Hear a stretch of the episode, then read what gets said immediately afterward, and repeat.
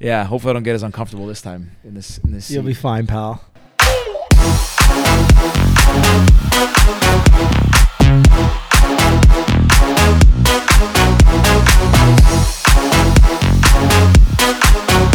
You're not alright. I'm not alright. I like to drink and smoke, take away the pain, and you don't remember all the mistakes. Mark, it's good to finally have you on.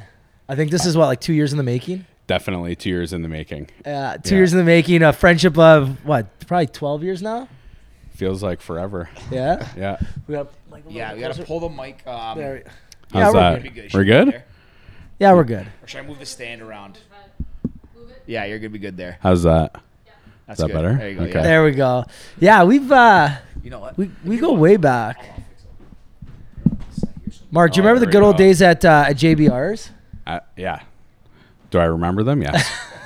Vaguely, vaguely. We had some fun times there. we definitely did. Georgie too. London was great. I mean, uh, that whole scene in London at that time was something special, probably, you know, never to be repeated by another group of people. You know, I, I, I look back at all the people that we came in contact with and that entire group of people, and everybody is off doing big things. Like, you think back to that group, and it's pretty amazing. And there was a lot of like different groups that came together to make it special, right? Like there was like the London, Every the year. London locals, like then there was like young people, different groups of young people. Then you had you know the wild cards that would come in. Yeah, well, Just- you guys were the young people though too. Like, Yeah, you, we you were. and, we you were and the young ones Alexander. at the time. Yeah. You guys were the young people for Yeah. us. We were the young people. Oh, there's still you know throwing in all the groups. Yeah, yeah. well, I'm just saying it because you, you wouldn't like you guys got there too is like when or when we got there in 08 was kind of the rise of like EDM, and house music and it really took Yeah. off commercially because mainly because of Avicii and that was one of the first big shows. Do you guys remember Bloody Beetroots? Of course. Yeah, I up on curling. I don't remember like I don't even think I remember what they would look like if you put them in a room with me, but I still remember that was one of the first like big big parties and they were like them MSTRKRFT. That was the kind of music that like I think it was in first year. That was our first year, yeah. Yeah, that was kind of the big like EDM scene. I That- couldn't that- tell you what they were looked the more like. popular ones. Steve Aoki, Yeah. like Bloody those. Beetroots? I couldn't tell you what if the guy was right in front of me. I would have know no they were idea. Italian. No idea. I know they were Italian and they wore like Spider Man. Yeah, I remember the Spider Man. I think I remember the artwork more than I remember the party. Like th- that was that time. Like uh, Decker was doing Yeah, all that art, Decker, yeah. and it was so. Weren't you roommates It with was him? so good. No, No, I thought you no, were. but uh, well. I mean, him and I worked together for a long time, and that artwork that he was doing then was iconic. Like if you think back to those parties, his artwork is the thing that I think about the most. Yeah, crazy. Yeah, same because my name was misspelled on like 22 No, that different was that wasn't Decker. That was Maddie's fault. No, it wasn't. It wasn't. But I remember. I don't remember how, but I I. think like four times it was like I had the residency at Cobra and I was like so so pumped. And uh, like the first time I saw it, I didn't even catch it. I think like maybe you or someone's like, "Hey, you think it's spelt wrong?" And I saw it. I was like, "Ah, whatever." Messaged like the club and like, "Okay, we'll fix it." The next week, it was like a different letter misspelled. I was like, man, like I texted this. Like, how could they mess this up again? So I'm like, okay, this kind of sucks because I want to put these up like in my, you know, my my uh, apartment, whatever. Your it was. dorm. My Yeah, dorm, yeah, yeah. yeah, yeah. Then the next week is missed. I'm like, this is crazy. I'm like, Just send me the art. I'll have it all remade, Yeah. and I'll and I'll get But it I'll for Send you. your high quality file. I'll never forget that. Yeah, I it think those uh, name mistakes are you always remember them like uh, for Digital Dreams one year we we misspelled this guy Matt uh, Zinardo's name Matt Zindardo, and I don't think that I have have called him Matt Zinardo in years. Like all I've ever done is called him Zindardo since like it's uh those things you remember the most. Yeah, absolutely. No, it was good. Like that was. It's pretty crazy to think about like how much like that Western was always like known for a party school, but like that really I think transitioned it to like less maybe about the bars, like the, you know, less about saying oh we went to the Ceeps or we went to this, and it was more about the events that were like thrown there. Because I know people that are generations of people that have gone and they bring up the different different venues, right?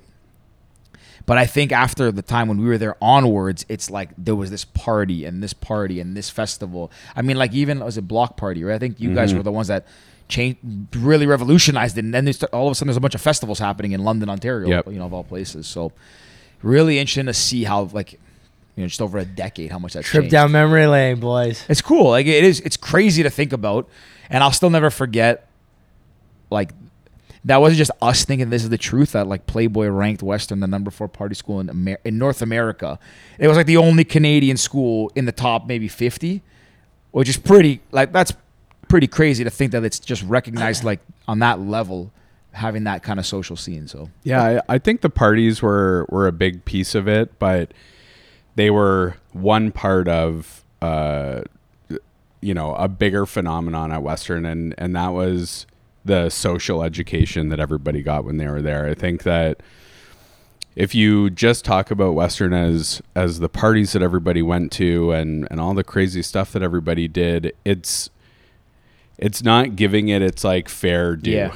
Like I think that the way people socialize there, that side of people's education that they came away from the school with is probably you know the single most thing that they trade on if you think about like in toronto i work with people who like jordan swamney who worked for me at Oh, yeah, yeah, premiere Yeah. who's doing really big things TikTok, at right? TikTok, and he's been, you know, across a whole bunch of different things, and um, John Hibionata, and like I run into all kinds of people all the time who either worked with me or came to our events, or you know, or just part of our social network, and I think that that thing that that is the most important takeaway, like yeah, everybody trades on that. Everybody trades on that social network, and I think that that's the most important. I think that's actually a very well, like you put it very well. Um, He's been practicing. because no, that's but it's had two years to prepare for this. Eh? no, it, but it's it's true because in a sense, like that's a good point. I mean, I the people that I even see in my business, like I'm I'm in cleaning. It's not like a you know a um, sought after industry to be in. Like it's not like a bunch of Western grads are trying to jump into the cleaning world. But I deal with a lot of people in the asset management space and this and so many. I went like I studied with so many of them and and like through those networks you keep in touch with them and everyone's either you know working in the corporate world, moving up, doing cool things at you know startups and all this stuff, and you can kind of see that network like you can see people kind of moving and, and trading in that, like you said. Yep. But even on the other end of it too, how much um, still at Western it's evolved into people looking at it from a, a business mindset. I mean, we have uh, a couple frat brothers that like they're th- they're throwing events, but they're doing it with the business side in mind, where they're going and like you know they're not booking like DJs. They are the, you know they have the DJ or the, the local talent, and they're putting on these like, getting these stages, throwing these massive events, and they're making good money doing it. And they're looking at it from like from that point of view. So I think even that side's changed. It's not so much about let's throw a cool party, have fun, you know, get drunk, and we're gonna be cool. It's you know how do we make this fun and keep this going, but also you know make it into something that's bigger than that. So I think mm-hmm. that They're doing things that too. like you guys at Premiere did, but has like kids almost. You know what I mean? Mm-hmm. Like you guys were like you guys had graduated. You're a little bit older. Like even me and Moretti, like when we started doing, it, we were at the end of our careers, but we always did it with someone. Either you guys were like the manuals and stuff like that. They're doing it as like fucking second, third year kids. Yeah, now. yeah. Like, they're throwing thousand person parties, outdoor parties, twenty dollars a pop cover. Like what? And Yeah. even the way they What? think about it, I'm not going to share Yeah, their yeah. trade secrets on this because they've shared some stuff with us. But the way they have like honed in on how to keep it going, where it's not just like while we're here, we're gonna you know capitalize this year. They're planting seeds Yeah. and trying to keep the like the momentum going and Yep. f- like foster this brand, if you will. I've, I tough to personally, do. yeah, if it's crazy because every Yeah. year, so you know, a new group comes in, and you know, maybe Jim Bob's the cool one, and then now it's Jack's, or this event was good, now it's that, and this company had these events in this market. It's just very interesting to see people think about it. Not to discredit you guys, I'm sure that this was something on your radar as well, and maybe I wasn't like as, um, as a, like a tune within the business side of what you guys did at the time, but.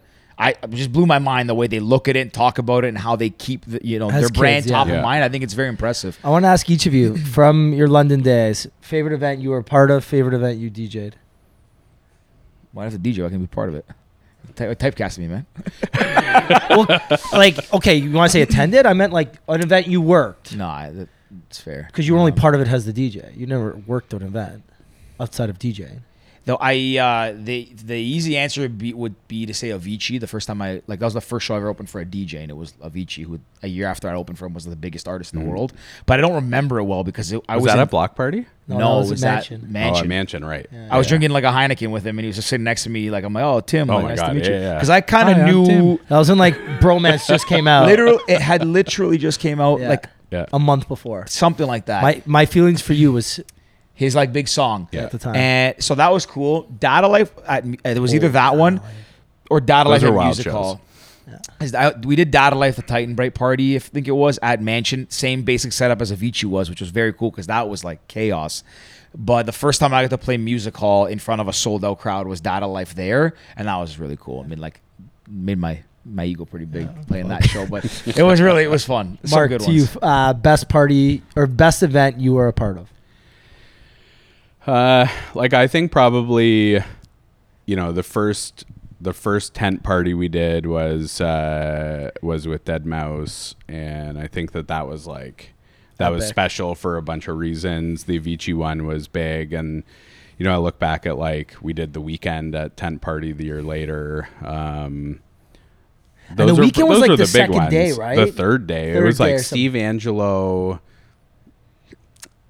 Dirty South, maybe Calvin Harris? No? no, That was Calvin year? Harris That's was the the block party after. Well, Calvin Harris did the one for Kings as well. Remember Tony at Ayala? yeah At at, Music uh, Hall. at music hall with Burns. before I op- before it got renovated. Yeah. like Wow, it this was is way it was more- like Reno- yeah. It just got renovated what three years ago, four years ago, no, like it was it was when seventeen. I think it was Joe DePace, music hall in like it was like 2009 was thir- uh, no, 2010 10. I was in third year. I played that show. I was the first 2000 opener.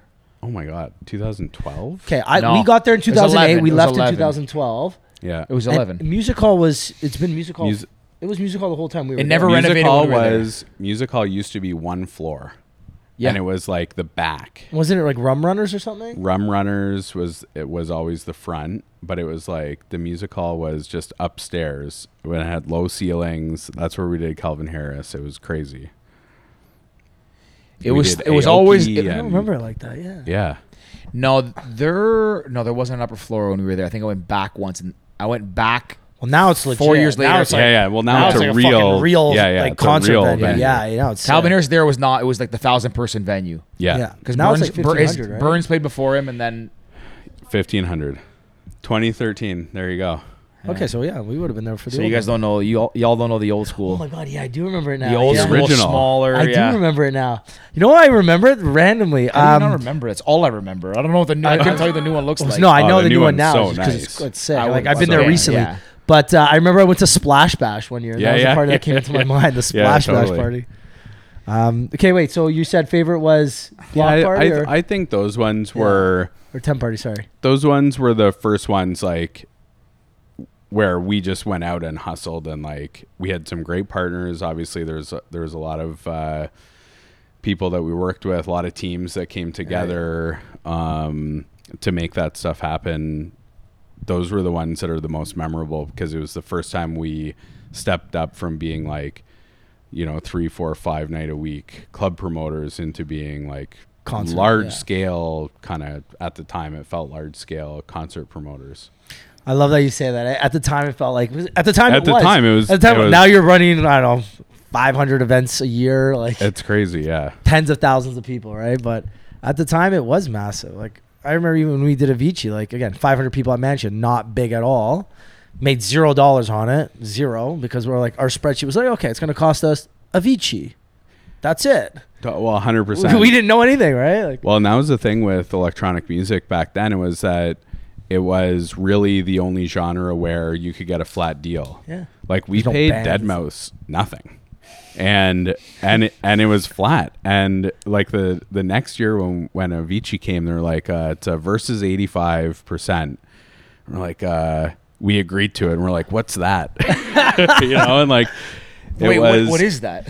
It, it's basically where Profit split, kind of. yeah, like we'll either pay you this much money or we'll pay you uh, this percentage of the net proceeds, one or the other, right? So Depending which is greater, is that whichever is greater. Okay. Yeah. So So it sets we ended up paying him quite a bit Yeah. more money and so at the start at the start we were like hey f- we can get flat deals everywhere there was a whole bunch of like entrepreneurial young kids and we were just kind of running around hustling with like printed tickets in backpacks Oh yeah. This is Like, before QR code. Like the, there the was no- scans. there was no ticket digital 001, tickets. That's it. there what it was Yeah, we got and it was like shoe boxes of like trading, and then the guys would have it and bring the shoe box with some money yeah like in it. or want this, yeah. tickets would would send us like these things with a hologram on it and we would we would get all the batch of tickets printed out everybody each promo team would get their cut of tickets Yeah.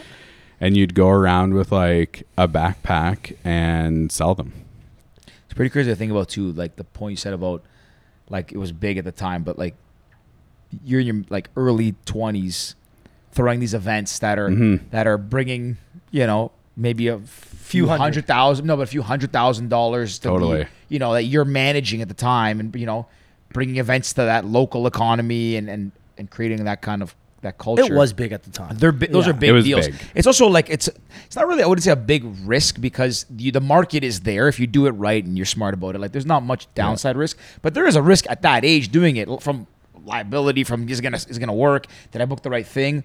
To put that all together at, at young ages and, and seeing it happen in London and continue to happen, I think it's just yeah. I think yeah it's so we had cool. it was like we had partners and everybody that worked with me at premiere and all of our partners they had enough money to go make their investment. And i remember it was it was time for us to like all put in our money to like make this happen. And i like called my mom and i was like hey mom i need some money. Because i paid for myself to go to school and i all the way through. And uh which is why I started throwing parties was to pay for my school and and I called my grandma and I called my brother and I was like guys I need money and It's like I know it's gonna work. I I'll know it's gonna back. work I, guarantee promise. I, I remember it like it was But yesterday the problem is they're like, sorry, who's deadmau5? What? my mom you was like talking what are you doing with your life and like it was this real, was this real thing and uh and they they all gave me money and I put whatever I had in and we did it. And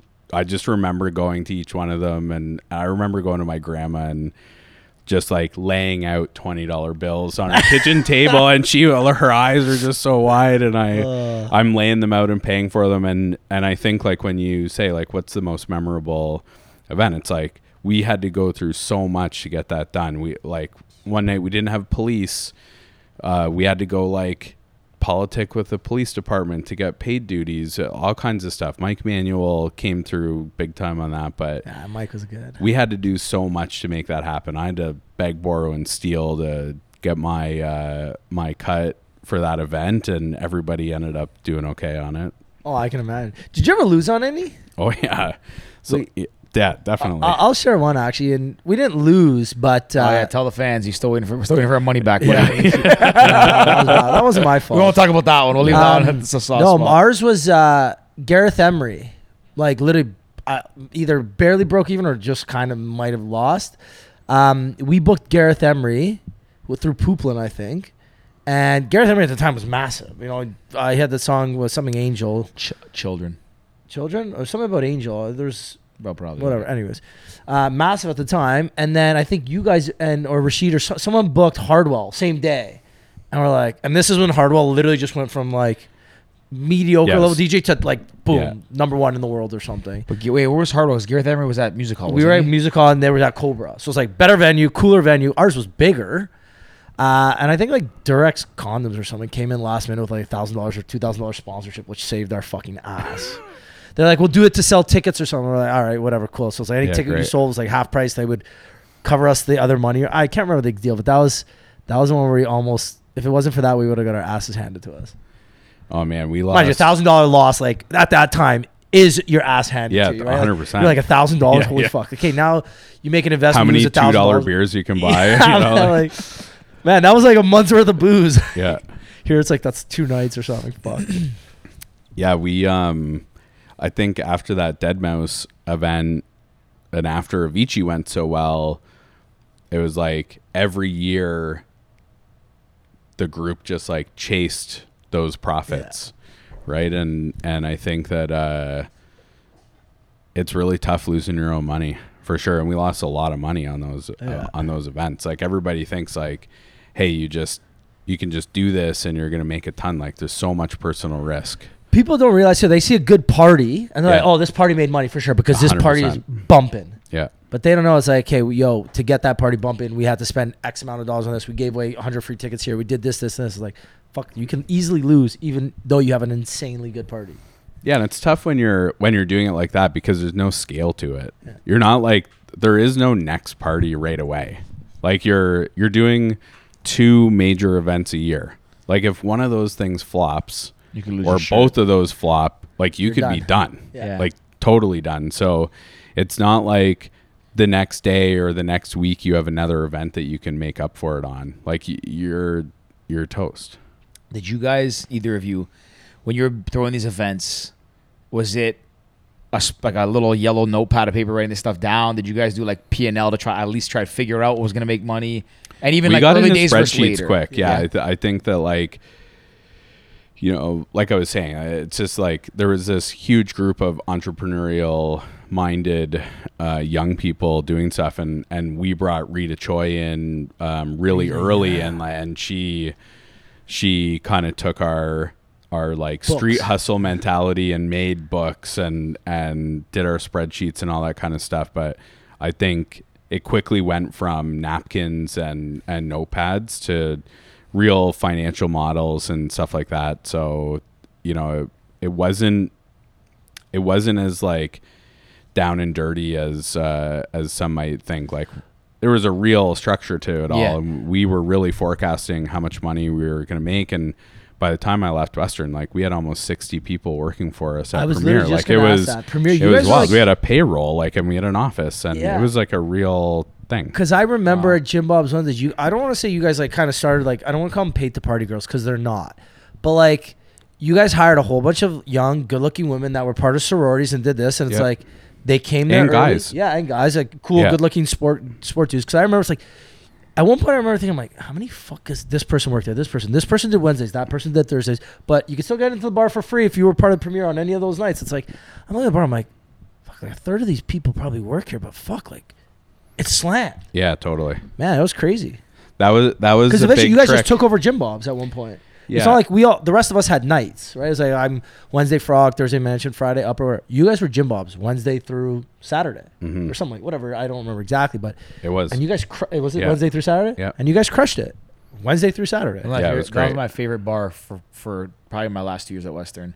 It was When- everybody's. And when I was in first year, all, all I remember hearing was Jim Bob's the underage bar. It's all underage that go there. And then when I was second year, I kept hearing a little bit. I think probably maybe it was second year it started, but I went once and I'm like, this is yeah, this place is packed and it's like good music. the back It's- bar, it's- two dollar shots yeah, or two dollar drinks. Or It was my whatever. favorite spot. Massive Like tab. I think I probably spent Yeah. the most time there of anywhere in London. Or any And the and the, bar the platform on the D, beside the DJ booth. So like so that DJ booth when we first took it over was this teeny tiny little thing. Like two people could stand in it. It would be like me, Derek, and this guy Dave uh, Matthews, who was the DJ. And one day, like legit, we just convinced them to let us tear out the DJ booth. And I went in with my buddy Damon, and some other guy that works at the bar bought all the materials. And Damon and I, we knocked out the we knocked out the DJ booth we framed it in and we rebuilt that whole DJ booth so that we could bring like the party into into the booth. Like that was the whole plan of it was that you could fit like 10 or 15 people in there, 20 people on some nights and and it was like it was crazy. man, good old times. Yeah. This but still it is um the things you like to go back to the point, like the thing you learn the most is at Western, maybe not everybody, but a, probably a decent amount of people in their 4 years, the thing they'll take away the most or learn the most is probably like the the the social skills that you learn there. I mean, I can tell you, I don't remember any of my courses. I Yeah. took some, I think, decent courses, and I like, I took the stuff that I liked and that I thought would be of value, especially someone who, you know, um, wanted to go into the business world, if you will. But the things that you learn, the net, the connections you make, all that stuff, like that's those are the intangibles that you can't really get. And there's other schools I think you can probably get them at, but that's the one thing that I think Western excels at, or at least is one of the top tier that excels at it Yep. and it it's interesting because when I go back now and you see it's still similar, but it feels a little more chaotic. Maybe because I'm older and I'm a little bit more. I don't know if mature is the right word, but I see it. I'm like, was this really how we were? It feels It's different. It feels different. younger, a little more Yeah. like crazy because maybe the music's a little whatever. But then I see that and I think, you know, if I when I have kids, you know, I would probably want them to go here because sure, do I know what's probably going to happen and maybe skipping classes, doing this, whatever? Yes, but the things you learn and the people you meet there, um, like you just you, I think you really can't put a price on that No. aspect of it. I'd agree. It's, it's not what you learn in the classroom; it's what you learn outside of the classroom. There, Hundred percent. you know what I mean? Like I, I did the MIT program. This is obviously again, if you're not going to be a professional, you're not Yeah, going to of be course, a yeah, doctor, yeah. If a you're not being- yeah. scientist, a dent, whatever. a doctor, lawyer, engineer, something like that. But like man, that. those kids partied hard too. man, Some of the Like, yeah, yeah, like big time. like the engineers, Yeah, Yeah. big time. And the doctors. or even, the, Yeah. even well, even the guys who doctors, are, doctors are some of the craziest oh, people Yeah. that I God. personally Well, know. do you think about one of the biggest like non-event parties of the year is the the one after BMOS, the two two one or whatever. yeah, yeah. That night where it's like every single BMOS student went out. What's the big course? Two five the- seven? Two five seven. There you go, is- two five yeah. Yeah, there you go. Yeah. Like, that party, everybody knew Frog and Jim Bob's and wherever it was gonna be slammed from 7 p.m. Yeah. till like 2 a.m. Because everyone went out that night, right? Yeah. Like you know, it was, it was like very work hard, play hard mentality. Like you know, I mean, get, I probably played hard, not really worked hard, but you if I'm graduated. being honest, yeah, I did graduate, which is crazy. My marks got better. My marks got better year over year, and my amount I went out went got greater year over year. Strong correlation here, buddy. yeah, yeah, I mean, yeah. Look, That's I'm gonna it. give you a That's scientist it. to point that one out. I mean, Yeah. it, it's true though. You know, you form that those when you start to kind of get into the social scene. Maybe it's partly you want to keep up with it, but you also realize you have to do this. So you're, you know, again, maybe you are, you know, maybe it is the work hard player and you're playing catch up a lot more. You know, you're not bored. You're not just sitting there staring at books all day. Like you're doing this, you're like, okay, I have to get this done so I can go do this. And it's kind of an incentive that kind of pushes you along a little bit. But I think it's also part of the idea that if you know you have X amount of hours and you need to get this done because you need to do that or you want to do that, okay, I got four hours to study for this today because I want to go out tonight and then I'll have eight hours to study tomorrow. I need to make sure that these four hours today and these eight hours tomorrow really count because Yeah. I want I want to go out tonight. You know, Mark's throwing that crazy party at Jim Bob and we know that X, Y, and Z we're going to be there. I got to be there. Like, yeah, yeah. you know what I mean? When it was time to study, I didn't fuck around because I didn't have that much free time to fuck around. So it's like, if I'm going to study, let's make sure I get this done so I can still go to Frog Wednesdays, Mansion Thursdays, Up Fridays, or, and Jim Bob Saturdays. Yeah. Right? Like, the, to think about, we went out like four nights in a row, or you oh five my nights God. in a row, like fucking wild. It's crazy. When did you leave London? Like I guess officially. 2012. Okay, so right when yeah, right when we Yeah. finished. Yeah, yeah, yeah. Yeah. So 2000. I did. Uh, I started Western in 2001. You started Western 2001. Yeah. I'm from London, so I know it's you, like, but I didn't know you were that old. Yeah, 39. I didn't Wow. know that. Yeah. Crazy, huh? I thought I you knew were like a were couple. older than I, us. yeah, I I thought you were like know that 35. I was older, like you were Andrew's age for some Reddy's age. No. Wow, fuck, Mark, you look good. Yeah. Thanks, buddy. Okay. Thank you. Well, Andrew started in oh, f- would have been 05. 05. He was three years older Yeah, that's than what I would have. That's, That's what I thought he was. Yeah, Yeah. I, I thought you were. That was t- I graduated in 2004, and then I did uh, two years of uh, a post grad at Fanshawe what program? in GIS and urban and regional land planning technologies. Didn't so, you do urban? I did urban development. urban development. So I did, that's what I did at Western as well. Oh, and okay. That's what I kind of fancied myself as. I I thought I was going to be Little a did you- developer. I know, I know. Hey, I did my first internship at the City of London in the planning department, and I uh, I finished that, and I was like, "Mom, I'm." Uh, we had just done Premiere part time, and it was like it was Premiere Productions, and it was me, Derek, and Arif, and uh, and I was like, "Mom, I'm I'm gonna stop doing this stuff. I'm I'm gonna do this like event planning stuff full time."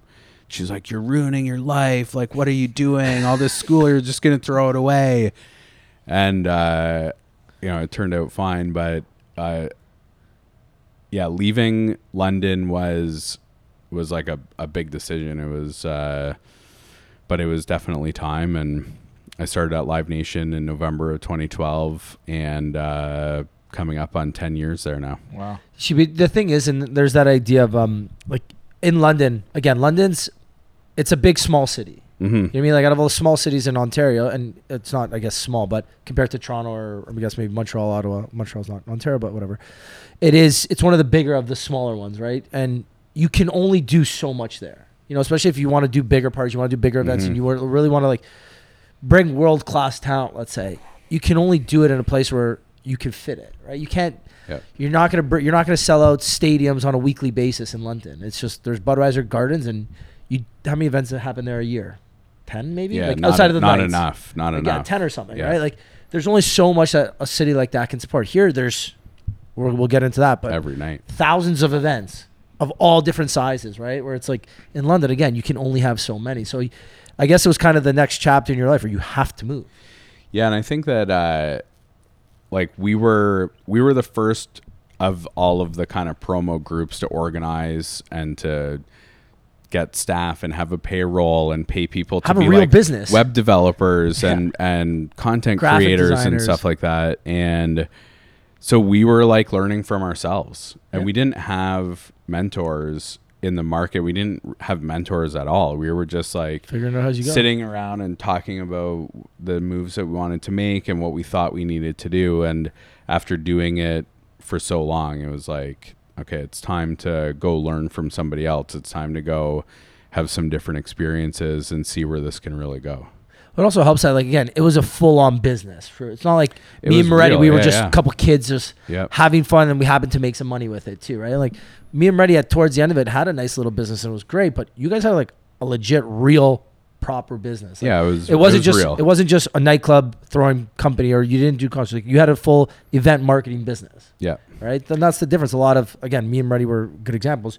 Called ourselves event marketing, but it's like we threw weekly parties. There's a difference between event marketing businesses and typical nightclub promoters that happen to be two or three people with a licensed business in Ontario that costs sixty five dollars or whatever. Yeah, yeah, totally. You know what I mean? Yeah, we had uh we had a number of parents who called us and were like, "What the fuck are you guys paying my kid to do?" And we're like, you know, like, like I I just want to be clear, like you're paying them and giving them free drinks to go to the bar, and we're like, yes. And after a couple of those conversations, we're like, okay, we got to figure this out because we need to have real employees who are responsible for something. Like we had a group of people who were like the door the door girls, like they they managed all of the payments and transactions that happened at the door. They they ran a float. They had like a real job. Like they showed up for a work shift. We had people who were um, like Lauren Chan, who's gone on to do so many Lauren. amazing things. Isn't she like a model now? She, and she owns uh, she owns her own clothing line. She's in New York. She's on all kinds of stuff. doing She was in our resident amazingly first year, well. I Yeah. think. She played on the women's basketball team too. Yes. Yeah. So she She was was cool. she was was cool, like yeah. an She is cool. editor on our cool. website.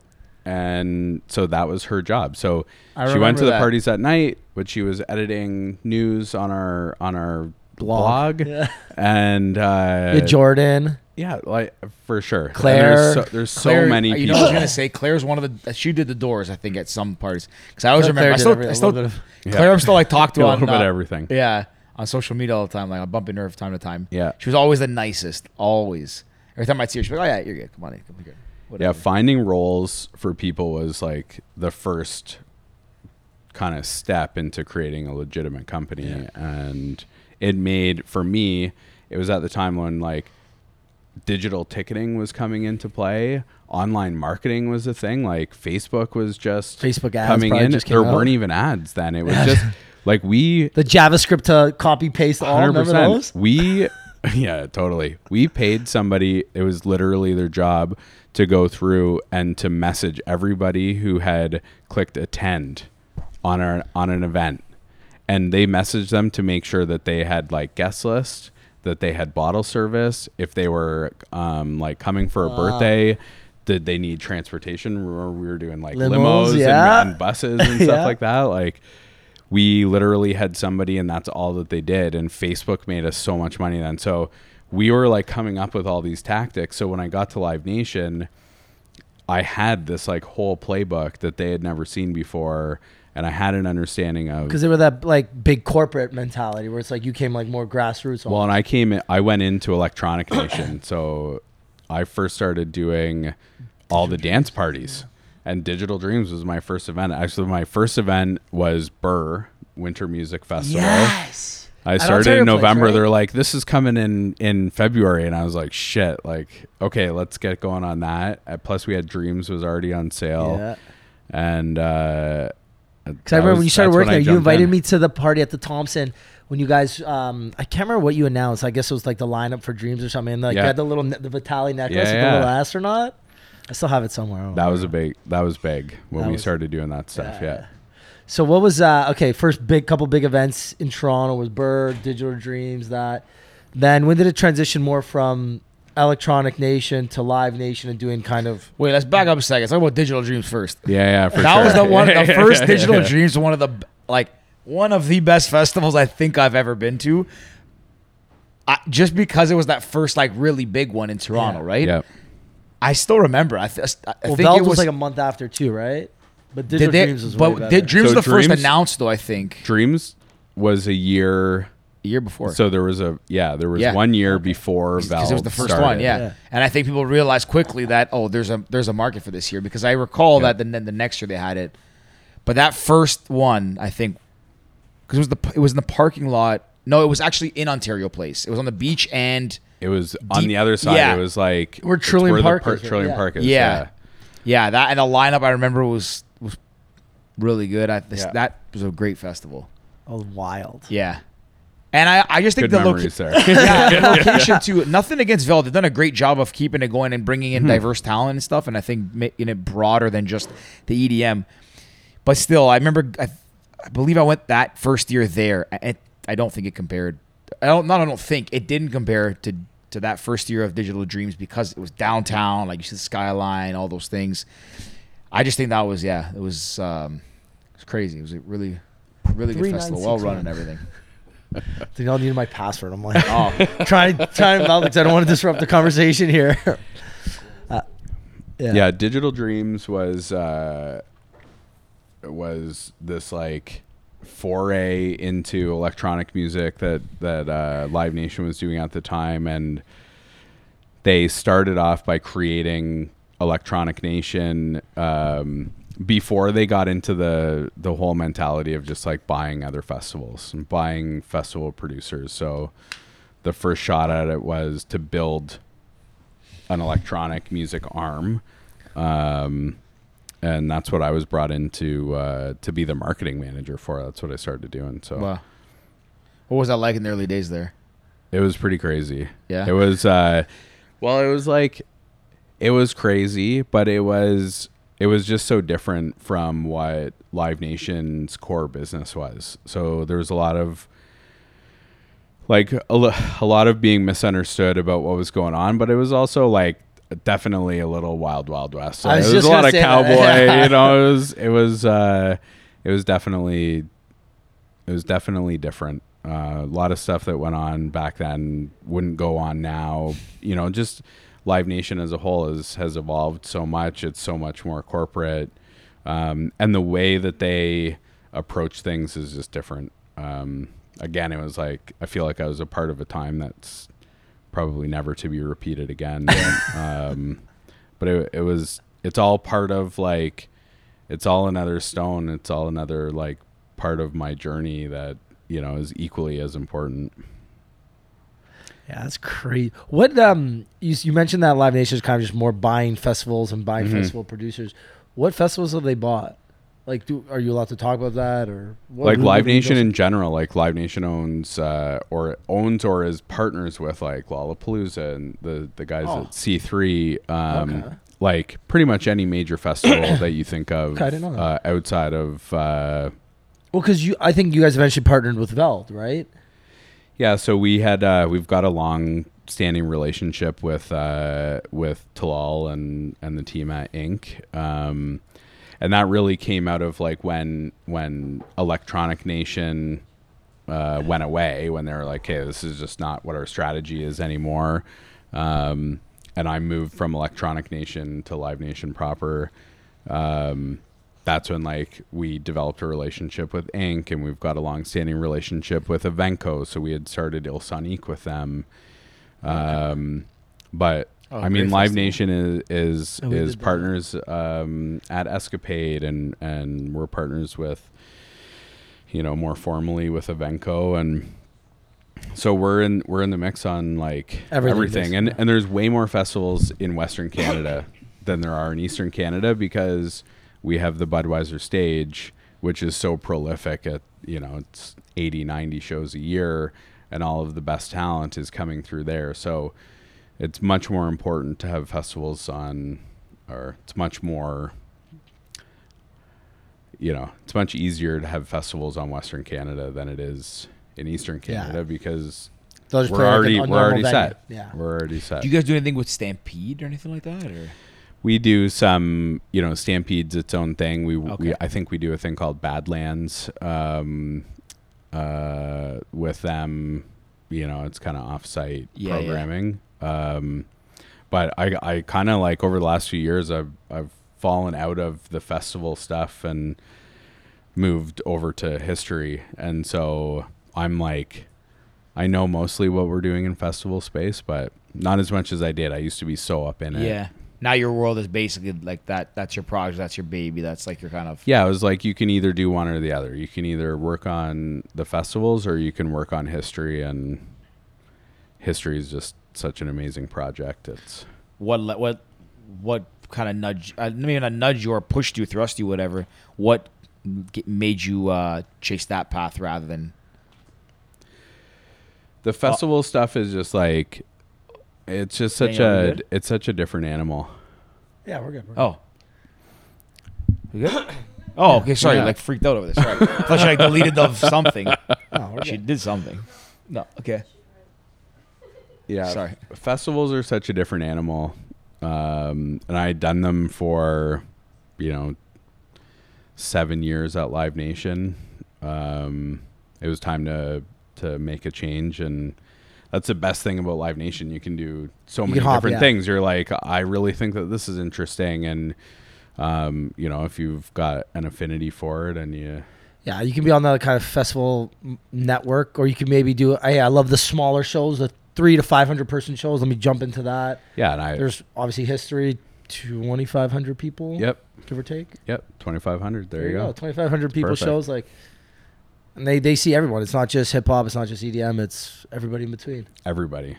Yeah, and I think with the festival stuff, like, you know, in Ontario, there isn't that broad spectrum. It's like Dreams, Veld is dance music, um, you know, Escapades dance music, ÎleSoniq we were doing is dance music. So it's kind of what we've been doing here. Um, so, you know, moving over to history was just kind of the next step in the evolution of things. When I feel like history is that venue too, where it's like the people that play there now, within a year, they're going to be doing the Budweiser stages or stuff like. You see someone like Bob Moses. Like I don't think we'll see someone like Bob Moses at a venue like that size ever again because No. next year they're going to be on to. Yeah, like Echo Beach or Yeah, exactly right. Like um, Lil Tecca, Dude, that was a crazy. that was such a good wild, show. wild. Again, So- but even someone like that, like after seeing a show like that, it's like I don't think he'll be in a venue like this next year. No. I think he'll be at the Budweiser, the Echo Beaches, the Yeah. I don't know whatever whatever the next stage up from that is, or he'll be opening for another rapper at uh, ACC or something. Well, he's playing on Rolling Loud. there you go. All right. So, Yeah. are you guys part of Rolling Loud? Yeah, Okay, obviously. yeah. So Live Nation's uh, partner with Rolling Loud as well. So Okay. we're producing the uh, the Toronto event. Okay. So that'll be big. Yeah, but we were so we were at so Ricky came to um to Little Tecca at I history. love you say little, Little Lil- Tecca. Lil- Lil. Uh, I feel too old to say Lil. Little Tecca, and uh, w- like we were having a great time, and I think we were like doing a tour, and we found ourselves upstairs, Yeah. and we're like both looking out over the crowd, and it's like, and it's bananas. Wild. It was so wild, and then something happened, and he was getting ready to like drop another track. And you could feel the crowd just kind of like rearrange itself, and a bunch of mosh pits opened up and we both look down. Both of us pull our phones out, and we're standing like ten feet apart, and we're not even beside each other at this part. We've just kind of like drifted away, and we both have our phones out because you can feel it's gonna go crazy. And we look down, and this kid like spreads out this mosh pit, and then the beat drops, and he backflips. Like, in the mosh pit, like perfectly to the backflips, and then everybody collapses in and goes crazy. And we both got our phone out. We make eye contact Yeah. from like ten feet away, and we're both like, That was hype. that was the crazy, that was That the was hype. craziest thing." And actually, for a good plug for history, for date, if you were going on a date night, you can get half bottles, Mickey's. in the VIP section there. So great date night spot. It's a great date night spot. It is. It honestly really is. I went on a date there. Actually, Bob Moses was a date. Yeah. Had a great night. Yeah. I don't know why you laughing. I, I don't know why I'm laughing either. I just find that funny. I love the plug. It's great. Hot tip. Get, Hot make tip. you go on a date night. Yeah. It's uh yeah, it's really turned into quite a date night spot. I man, because again, you have so many different artists. It's not like it's just a venue for young people or a venue for older people or a venue for rap lovers or for EDM lovers. It's literally, I think probably every two weeks there's a, a concert there for almost any kind of like music lover, right? Yeah. You'll find something for everyone. Yeah, it's uh the whole thing around history has been amazing. It's um it's really been this like beacon for Canadian talent and we've had so many Canadian artists come through already and we've got so many uh planned for the rest of the year, but it is really something for everybody and when we were going through the meetings and and the public uh, kind of discussions with the community uh who are a tough community. Uh, I think that they really thought, you know, with having Drake as a partner, that this was going to be like a a not awesome spot for them within their community. But um, you know, I think that we've since we've been open, we've been able to change a lot of those minds. It's it's amazing. The restaurants, every restaurant around is is full. Every night we have a show, and we we're gonna have like 200 shows there this year. So that's a lot of the year with shows. Um, and there definitely is something for everybody from, you know, Wallows last weekend. We had DeVito there the, the week before. Um, you know, there's like uh, your indie bands, your kind of classic rock. We've got the Tea Party and Moist playing there this weekend. And two days, the two days before them is, is two friends for two nights. So, you know, it's really something for everybody. It's been like the project of a lifetime to work on. Unreal. Are you um, are you happy personally with the place that it's at, and did that materialize right away once it opened? It came to life, and you were like everything was kind of perfect. You nailed it on the head, or was there still some growing pains? And I Yeah, guess from then to now, how do you feel about it? Yeah, I'm super proud of it. It's um it's been like a 4-year project and we were talking earlier like when you think about what COVID was a show just before COVID was two and a half years ago, you know? So uh, we started working on it a long time before that. Um, I think what we thought it was going to be and what it is is pretty close, um, and it continues to just like evolve and get and get better and better. Um, it's got a world class team, and you know, it's it like I said, it's been the project of a lifetime. It- we spent so much time being you know the purveyors of bad news canceling shows for so long like doing all kinds of stuff uh, having all kinds of shitty conversations like you know during that whole time canceling moving canceling moving rescheduling refunding Because you guys opened up for a little bit. yeah we did like um, during late pandemic, I guess, or late 2021. yeah there was a real push the whole way through and then obviously like you know boats couldn't come across from europe like all of the the stone on the front was supposed to come from spain or portugal and it got stuck on a boat so we had to source locally like all kinds of stuff like that. Um every day though we got to like work on moving a project forward at a time when everything was stopping and rewinding and refunding. Um, we got to show up and work on a project that was like picking out like what the textures were going to be how are fans going to want to come back like was everything going to need to be cashless? And if so how is cashless going to operate? We had all these kinds of all these data points about like fans would be more likely to buy merch if it was pre-packaged. So like what would that strategy look like? We we got to like think and work through all kinds of scenarios. Um, so when it came time to open we had been thinking and talking about all of these things for so long and in such detail it just rolled. Like it felt like a lot of work but it didn't feel like it didn't feel like a festival. It felt like its own thing. Festivals are super laborious. You're like there from 7 in the morning till 2 a.m you got a little bit of sleep and leading up to it it's like so much effort to get them going. This was that effort, but it it just felt different. It was it's something like magical about that room. That's awesome, man. Yeah. Really happy to hear.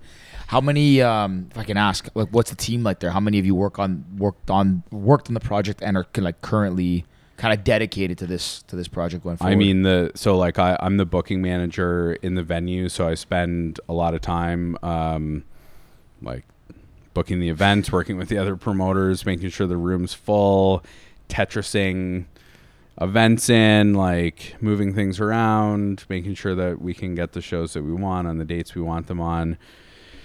But there's like a full team of people. Like there's a general manager, and he's uh, Steven, and he's got a great team of people uh, who manage the day to day operations of it. But there's, you know, on any given show, there's your promoter, your marketer, your finance person, your contracts person, um, your production manager, your runner. There's four different security companies in there. There's, you know, 20 Four different bartenders. security companies. Yeah, to- yeah, totally. That's crazy. Is that, Yeah, that- like private security for There's the just, like, artists, your different- outside yeah, security. oh, okay. there's venue security, there's like front of house security, there's back of house security, and then there's the private security. Interesting. So- I didn't know front house and back is that house. is that s- normal to do that? Like with a, is it like to mitigate risk? Is it because you need like? wh- Uh, different venues would have different systems. It's just it's just the way ours is. Okay, So interesting. it's uh, you know, we found uh, like obviously we have such a high profile partner in the room. It requires you to think about things and operate things in a in a particular way. Yeah, that's Makes fair. sense. What uh, are there any events you're super excited for there in the upcoming months, weeks, or months? Um, I know you're excited for all of them, obviously. Yeah, totally. Yeah, yeah. I mean, um, the DeVito show that just played was was awesome. Um, that was, you know, it's just such an amazing feeling uh, to do that show. Like Clairo, I'm really excited about. I've been working on her, um, all of her shows, and to see her kind of grow uh, into doing two histories is great. Coffee coming up. Um, moved from earlier in the year due to some, you know, all the normal stuff. Uh, in July, those are going to be great. Um, oh, Tash Sultana coming up in August. There's a huge stretch stretch of shows. We're doing a Sean Paul. We've got Tash Sultana. We've got Blast. I think Kid LAROI too. Someone told me about yeah, that. Yeah. same. So that that whole one. week, it's like two beaches, two Kid LAROI's. Um, we've just like we put up Muse um, in October. We just sold out three Giveon shows in September. We've got a big, big. That's fall crazy. Three shows.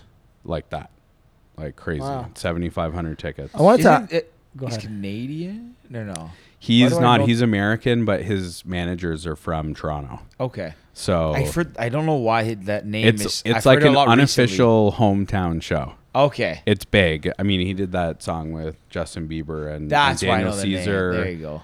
Um, Because so Daniel that's Caesar's a Canadian. Huge. Yes. Yes. Okay. Yeah.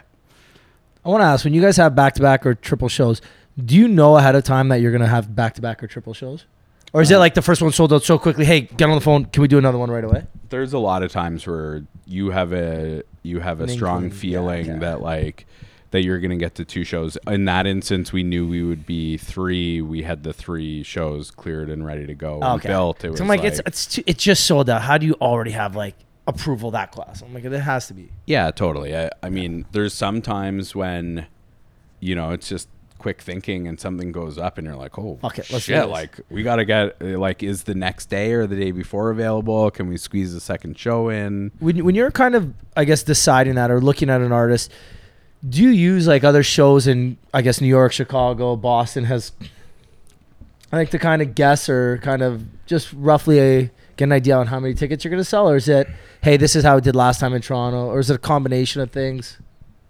Uh, it's a combination of things. I think when I, you know, when I look at a show, we're we're looking at a whole bunch of different stuff. We're looking at what their streaming numbers are like, what's their past history in the market. What we're really doing is is the artist is a commodity, um, and we establish a value for that commodity within the market, and we try and and make an educated guess on what the value is going to be on the next play. Um, how much how many tickets we can sell at what price, Price we can point. sell them for what's the business cost to get them here and can the artist make money by playing this show and can they make more money by playing for me than they can by playing for somebody else Yeah, that's true. so that's the that's the real thing on the local level and obviously our touring stuff is a lot more Yeah. intricate and scaled differently but What's your favorite part about the job? That's a good one, George. oh Well, I I see, you seem like you like everything you do, and you like you like you really enjoy. it. yeah I, I love it Yeah. um But is there one single thing that brings you the most joy to go into work and do every day? I think it's the small shows. Um, I think you guys were talking with Jamie about uh, those like small rooms and loving those like 300 cap shows. I think that that's where the most I'm I find I'm most rewarded. Like um, finding an artist, believing in an artist that maybe like the public doesn't even know about and being like i'm gonna take a i'm gonna take a bet on this artist that they're gonna be worth one two three hundred tickets. Um and they're at this phase where like the people who are coming are like really fans. There, there's really no no one casually goes Yeah. to the drake underground to see a show. Like you go because you know what's going on. Like you Yeah, know yeah. that artist you want to see them you're on the tip.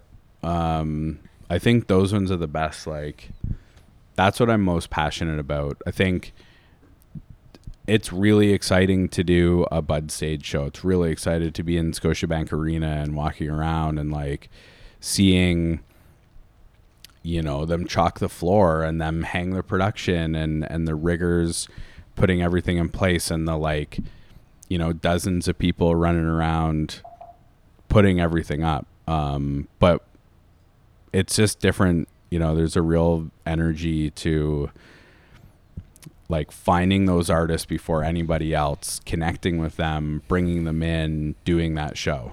That's i think the most rewarding for me. That's what i like the most. Do you uh, when you said about like finding them before?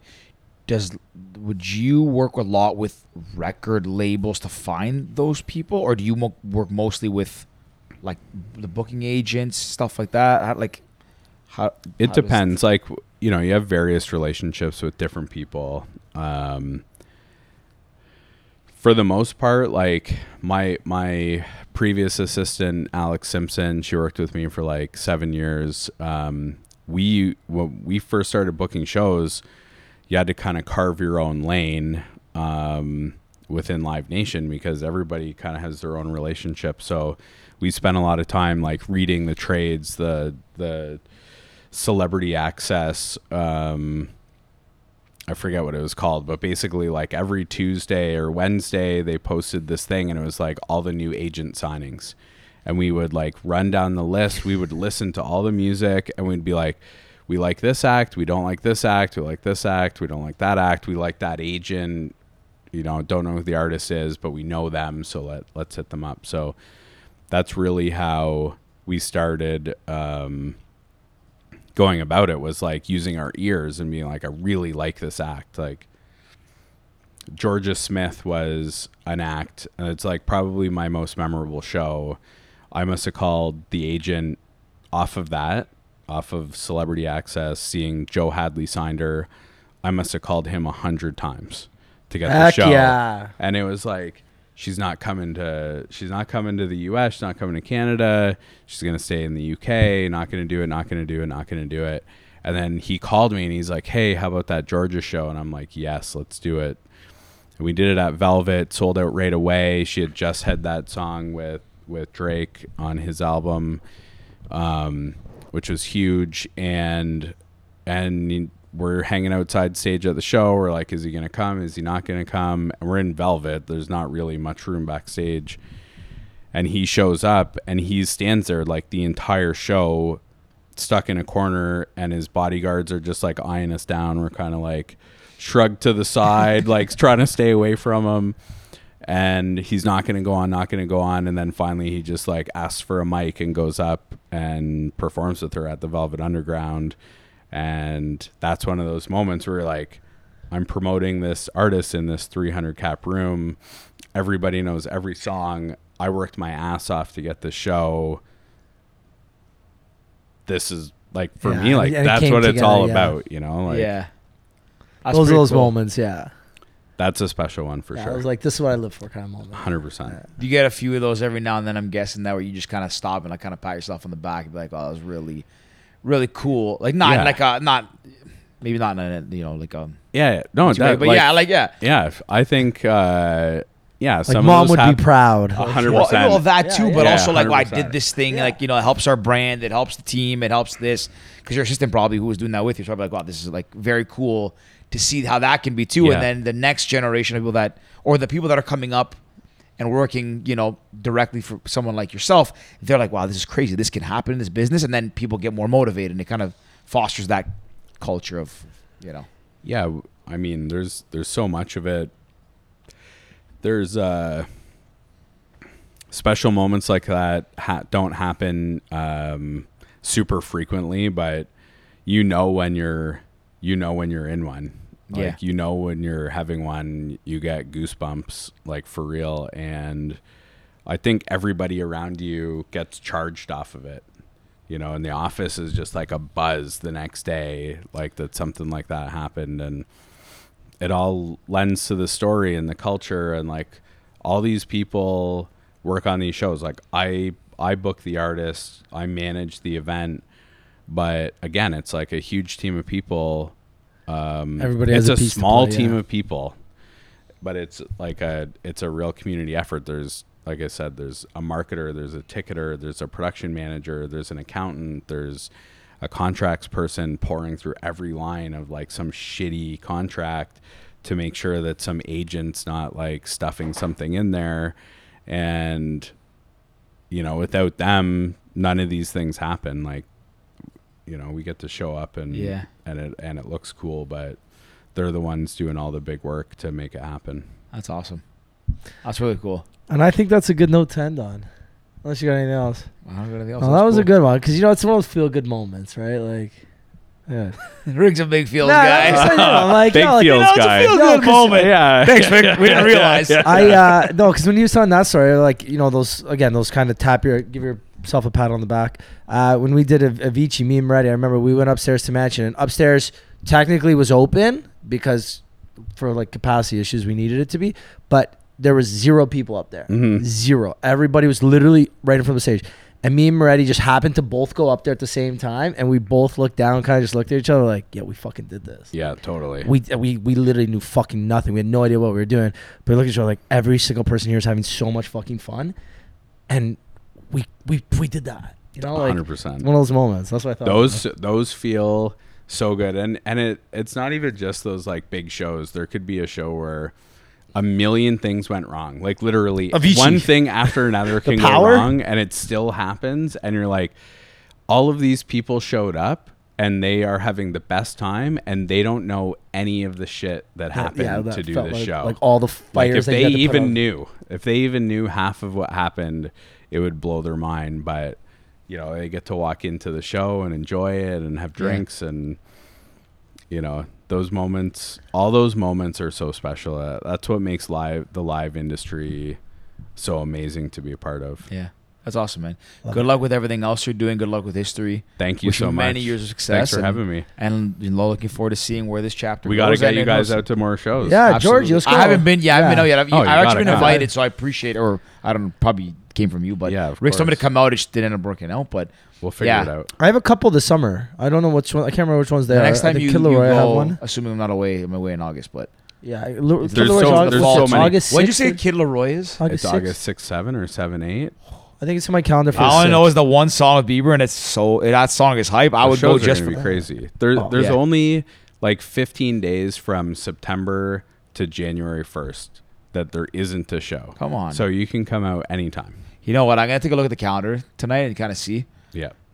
I'll I take a think there was look. Duke Dumont coming up. Oh, did that already happen? when? No, August 18th. I think we're, bu- we're busy. Or no, I'm He busy. Duke Dumont. yeah, I'm in. this is Thunder one of my favorite. Duke Dumont. I, I I liked and I remember finding out about him early on. Yeah, Yeah, Duke Dumont. The 18th, I'm gone. Yeah. I leave on the seventh. I could have told you that. I need a calendar to tell me that. um, I uh, Duke Dumont was like big coming up with like Ocean. I think it was Ocean Drive, and there's a few other ones. Oh yeah, totally. like summer bangers and that uh we saw him at Lollapalooza Lolla. summer of 2014 I think whenever that was the first time we went to Lolla one of the best sets I've ever seen it was like dusk it was hot it was so good and then for a while after that I like d- didn't see him on many like shows or whatever and maybe I just wasn't looking hard enough but um yeah since then I've been kind of looking to see him live and I still haven't since then Mine was uh, again same thing with that, but I've got big on him and um, he did a set with Gorgon City at Cafe Yeah. Mambo in Ibiza, and it was like one of my COVID playlists Yeah. I would listen to. And Gor- you guys had Gorgon City already, Yeah. right? It was crazy. Yeah. Damn I miss really gotta get on these events man I'm slacking out here Oh, big time. Yeah, I gotta pull so the much And he'll give you the tour, and then There's you so can watch much the stuff- sky yeah, go yeah, back yeah, flip. yeah, yeah, yeah. There's so like, much that stuff story's like, coming. the way he told it was perfect. Yeah, Like it was so wild. Rick, you you seen the venue? I was like, I was here last time, but I was kind of drunk, and this time I was sober, and I think I went with like Alyssa or something. And he's like, yeah, let me give you a tour. I was like, sick. And then that happened. It was just fucking perfect. Yeah. And then we, that's Ali was there that same night too. Ali from Universal. Oh yeah, yeah. Yeah.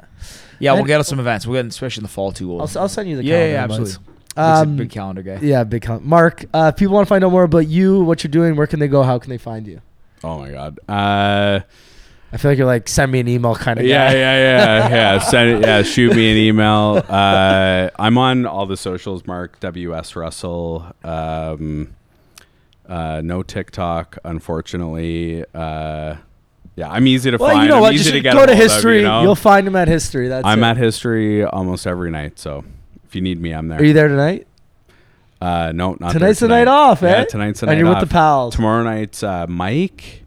Uh, who's like a ex baseball player, and then He was we've- big in the college scene, isn't he? big, like Massive. It's, it's yeah. big. I didn't, I didn't have any. Because I heard his name from Oh, Who? Mike, my Marcus Stroman's Mike. buddy. Period. yeah Mike Peary. That's a, yeah yeah. Isn't the guy who's Just buddies with Mike. Marcus Just Stroman. Mike. Yeah Yeah. But he used to be Mike something. He's a baseball player, like a real pro baseball player. He, yeah, he used to be called. He used to have a different name. No, I think Yeah, That's the real name, Mike. Mike. No, Mike. Yeah, but Mike something. Are you thinking Mike Posner? Posner? No, No, no. Mike Stud. Mike Stud, that's it. Yeah, he's Marcus Stroman's buddy. Yeah. He should have gone by Mike Stud. He's just Mike. Period. That's what I mean. He changed it. I think he got because Stroman was on Stroman was on a song with him. I think back in like 2015 when the Jays were up. Oh, cool. So Yeah, we he- go, we go Mike, and then we go two nights at two friends, which is crazy. July first, July second, right? Uh, Ju- uh, June 30th, July 1st. And then we go Tea Party and Moist on the 2nd. And then, Maybe I'll come for one of the two friends. yeah, two friends. You let, you went- came Oh, to the last crazy. two friend show. Yeah, man. Mash, nuts. mash up bangers. You know what? Yeah, maybe. The, I think the where was the last one? Was it At Phoenix? the Phoenix. Yeah, yeah. me and Tony uh, Ayala came. Was it me and Tony? Matoma. Yeah, two friends in Home was Matoma. great. It Oh, was Man. so good. Two It friends so just wild. mash up bang. Do you know who they are? Two Yeah. friends? Yeah, there's just mashups all night. Can't wait.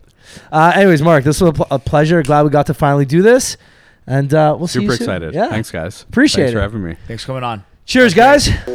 You like to drink and to smoke to take away the pain. And I don't remember all of my mistakes and every high got a low with no one thing you're not alright. I'm not alright.